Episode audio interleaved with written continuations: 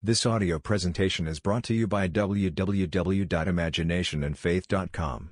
To download this audio please visit our website or check out the podcast on the links in the description. Imagining creates.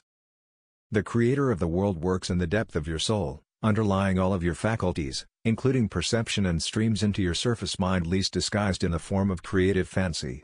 Watch your thoughts, and you will catch him in the act of creating, for he is your very self. Every moment of time you are imagining what you are conscious of, and if you do not forget what you are imagining and it comes to pass, you have found the creative cause of your world. Because God is pure imagination and the only creator, if you imagine a state and bring it to pass, you have found him. Remember, God is your consciousness, your I am, so when you are imagining, God is doing it. If you imagine and forget what you imagine, you may not recognize your harvest when it appears. It may be good, bad, or indifferent, but if you forget how it came into being, you have not found God. You do not have to be rich to be happy but you must be imaginative. You could have great wealth and be afraid of tomorrow's needs, or have nothing and travel the world over, for all things exist in your own wonderful human imagination. Let me tell you a story of a lady I know who traveled in her imagination. When this lady was about 16 she lived in Northern California. She was devoted to her father, who lived high, wide and handsome. He supplied all of the family's needs very well until the day he was killed. Then, overnight, the family discovered they had nothing. Her mother, feeling she could not stand being ridiculed, moved the family to San Francisco, where the girl, although possessing outstanding artistic talent, found employment as a waitress in order to help the family. Taking the streetcar home from work that first Christmas Eve, she found the car filled with young boys and girls, singing and happy, and she could not restrain the tears. Lucky for her it was raining, so she extended her face to the heavens and let the rain mingle with her tears. As she tasted the salt of her tears she said to herself, This is not a streetcar, but a ship and I am not tasting my tears, but the salt of the sea and the wind. While she physically held the rail of the streetcar, she mentally touched the rail of a ship moving into Samoa. Physically tasting the salt of her tears she imagined it was the salt of the sea. As the streetcar reached its destination, she was entering the Bay of Samoa feeling the moonlight shining on her body and hearing a voice say, Isn't it a heavenly night? Two weeks later this girl received a check for $3,000 from a law firm in Chicago. It seems that two years before, her aunt had left the United States, requesting that if she did not return, the money was to be given to her niece. Within one month, the girl was on a ship sailing for Samoa. Coming into the bay, she saw a ship plowing through the water leaving lovely white foam in its path. As the moonlight touched the wake, its spray touched her face and a man standing near said, Isn't it a heavenly night? At that moment her outer senses experienced what she had used her inner senses to make real. Now, imagination, being spiritual sensation, is the creator of the world. With her five senses, sight, sound, scent, taste, and touch, she transformed a streetcar in San Francisco into a ship in the South Pacific, and within one month she physically fulfilled her imaginal act. Many will say that was just coincidence, but it was not. It is reality, but how do I get you to believe me? But whether you believe me or not, I know from experience that God and you are one grand imagination, and there is no other God. One day, imagination in you will awaken and you, fully aware of who you really are, will know that all things are subject to you. That is your destiny. The present moment is a formed imaginal act. Arrest it, and you can change it in yourself by following the advice given in the 18th chapter of the book of Jeremiah, Arise. Go down to the potter's house and I will let you hear my words. So I went down to the potter's house and there he was working at his wheel. The image in his hand was misshapen, but he reworked it into another image as it seemed good to the potter to do. The word translated potter, means imagination, and we are told that the Lord is not only our Father, but the potter, and we are the clay in his hands. Isaiah 64. Remember the day your boss criticized you, and you are molding an image of yourself based upon what he said. Being undesirable, that image is misshapen. Unable to discard yourself, go down to the potter's house by taking the same scene and reshaping yourself by remembering the day your boss congratulated you on your accomplishments. Will this act change your world? Yes. I tell you, the God of the universe is shaping you morning, noon, and night, as you accept words, actions, and events from seeming others. I urge you to shape your world from within and no longer from without. Describe yourself as you would like to be seen by others and believe your words. Walk in the assumption they are true and because no power can thwart God. What he is imagining, you will experience. You are not someone apart from God, for I am cannot be divided. The Lord, our God, is one I am, not two. If God's I am and your I am is the same I am, define what you would like to be. Then believe you are the Lord. Be like the lady who transformed a streetcar into a cruise. Lose yourself in your new state, while your world on the outside remains, momentarily, the same. Now, your reasoning mind may say she did have an aunt who had the presence of mind to die and leave her $3,000 at that particular time. And being young she did not consider the future, but I tell you, this is how the law works. It never fails if you will go all out and believe that your human imagination is God. Because God cannot die, He is a God of the living. So when the garment you now wear comes to its end, you, the being living in it, will continue to live. You will still be in a world just like this one until you awaken from the dream of life. Then you will move into an entirely different age, to realize the oneness of the being that you really are. Until then, believe what I am telling you, for it is true. When you imagine for a seeming other you are blessed, for there is no other and you are giving your imaginal gift to yourself. Hear your friend tell you his good news, see the joy on his face, feel the thrill of fulfillment, and let it take place in your world. And as it does, recognize your harvest. Realize you are responsible for its consummation. The world is yourself pushed out. Ask yourself what you want and then give it to yourself. Do not question how it will come about, just go your way, knowing that the evidence of what you have done must appear, and it will. Last year, while I was in Barbados, a friend received a call from his mother telling him that his brother had killed a man. As he replaced the phone, a vision appeared in which a woman said, Find Neville and he will give you the rainbow in the sky. My friend called me in Barbados, and when I heard his story I said, It is done. God is infinite mercy, and there is nothing but forgiveness of sin. When the Spirit of Christ is formed in you, you will forgive a person, no matter what he has done. Pharaoh would not let his people go because God had hardened his heart, so how can you condemn Pharaoh for something God did? Tonight my friend told me his mother had called to tell him his brother had been set free. I will tell you now, that no one can reach the end of the journey without having killed someone.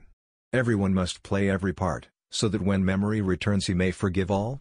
The part of the thief, the murderer, the rapist and the one raped. Every state will be experienced. Anything man can do is recorded in Scripture, and to fulfill Scripture man must do everything. Had I not played every part, I would not have been born from above. My friend, who loves his brother and could not understand how he could do such a thing, has murdered, as we all have. We must do everything the world condemns in order for the Spirit of Christ, which is continual forgiveness of sin, to be formed within us. And when this happens to you, you will see no one to condemn. It is not that you are indifferent to war or murder, but you will see the world as a play with you. The author, playing all the parts. Remember, you don't have to abide by anything you dislike. It is but a vessel in your hand which is not properly shaped.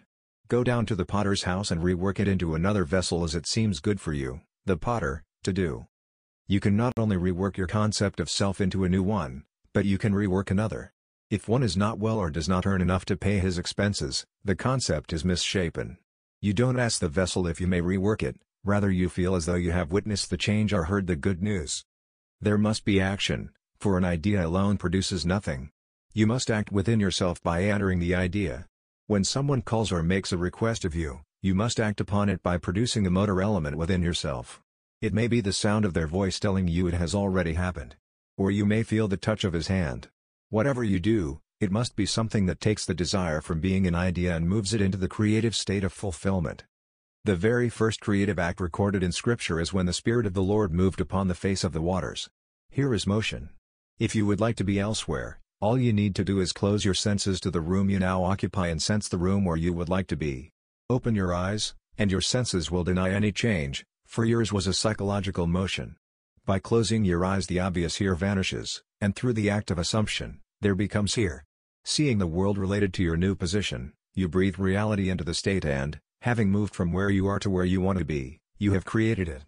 I know this doesn't make sense, but as Douglas said, the secret of imagining is the greatest of all problems, to the solution of which every mystic aspires, for supreme power, supreme wisdom, and supreme delight lie in the solution of this far-off mystery. How is this mystery unraveled? By claiming you are all imagination. Then wrapping yourself in space, and mentally seeing your world relative to your assumed position in space. Do that and you have moved. President Hoover once said, human history, through its many forms of governments, its revolutions, its wars, In fact the rise and fall of nations could be written in terms of the rise and fall of ideas implanted in the minds of men. Here you see that the change of governments is the result of the change of ideas implanted in the mind. Can you now see how we are implanting the horrors of the world? Read the morning paper, watch television, or listen to the radio, and you will observe how their words frighten you in order to get your attention. See a headline that someone was murdered and you stop to read it.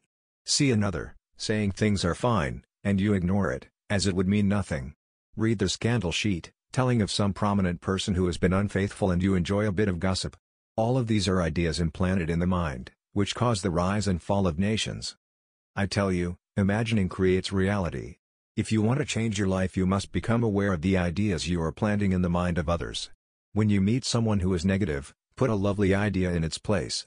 Then, whenever you think of him, imagine he is telling you something lovely. And, because you now walk in a world that is not disturbed by his negative state, when he finds himself no longer thinking negative thoughts, he will never know you are its source. You will know it and that is all that is important. Become aware of the thoughts you are thinking and you will know a more pleasant life. It makes no difference what others do, plant loving, kind thoughts and you will be blessed in the doing. Believe me, here was a child of 16 who transformed her tears into the salt spray of the sea, a streetcar into a ship, and San Francisco into Samoa. She is blessed, for when it came to pass, she never forgot her moment of despair when she imagined a state and it came to pass. I ask you now to believe in the invisible God who became you. When you say I am, you think of the face you wear, but you are not it. You are so much greater than it could ever be. One day, God's son David will look into the eyes of the being you really are and call you Father. He will not call you by the name of the mask you wear, for David is the express image of your invisibility. Recognizing you as his eternal Father, David signifies that your journey into the world of death is at its end. And from that moment on you will share your experiences with anyone who will listen and save everyone you meet. You will save one who is unemployed by mentally hearing him tell you he is now gainfully employed and making more money than ever before. Having heard his good news, you will subjectively appropriate your objective hope and never turn back by doubting the reality of what you have done. You will simply watch it come to pass. Then you will know that you have found him of whom Moses and the law and the prophets wrote, Jesus of Nazareth, who is the Lord God, and the Father of all. I have disclosed the one and only source of the phenomena of life. Everything that has ever happened, is happening, or will happen to you, comes from God, who is your own wonderful human imagination. I urge you to use it wisely. Now a lady wrote me, saying she heard a voice cursing her, and not understanding. She questioned self and heard the words, because I want you. In the book of Galatians, Paul tells those who have arrived at the end of their journey, to reject all laws and institutions which would interfere with the direct communication with their individual God. Galatians 5:1-14. In the spirit world, all organized societies are personified. Rivers, mountains, cities. Everything is human, for God is man. Even the Los Angeles Women's Club building is personified in the spirit world. Representing a need of the ladies who own it, when seen in the spirit world, and trying to detach yourself from it, it will curse you, for it wants to feed on you.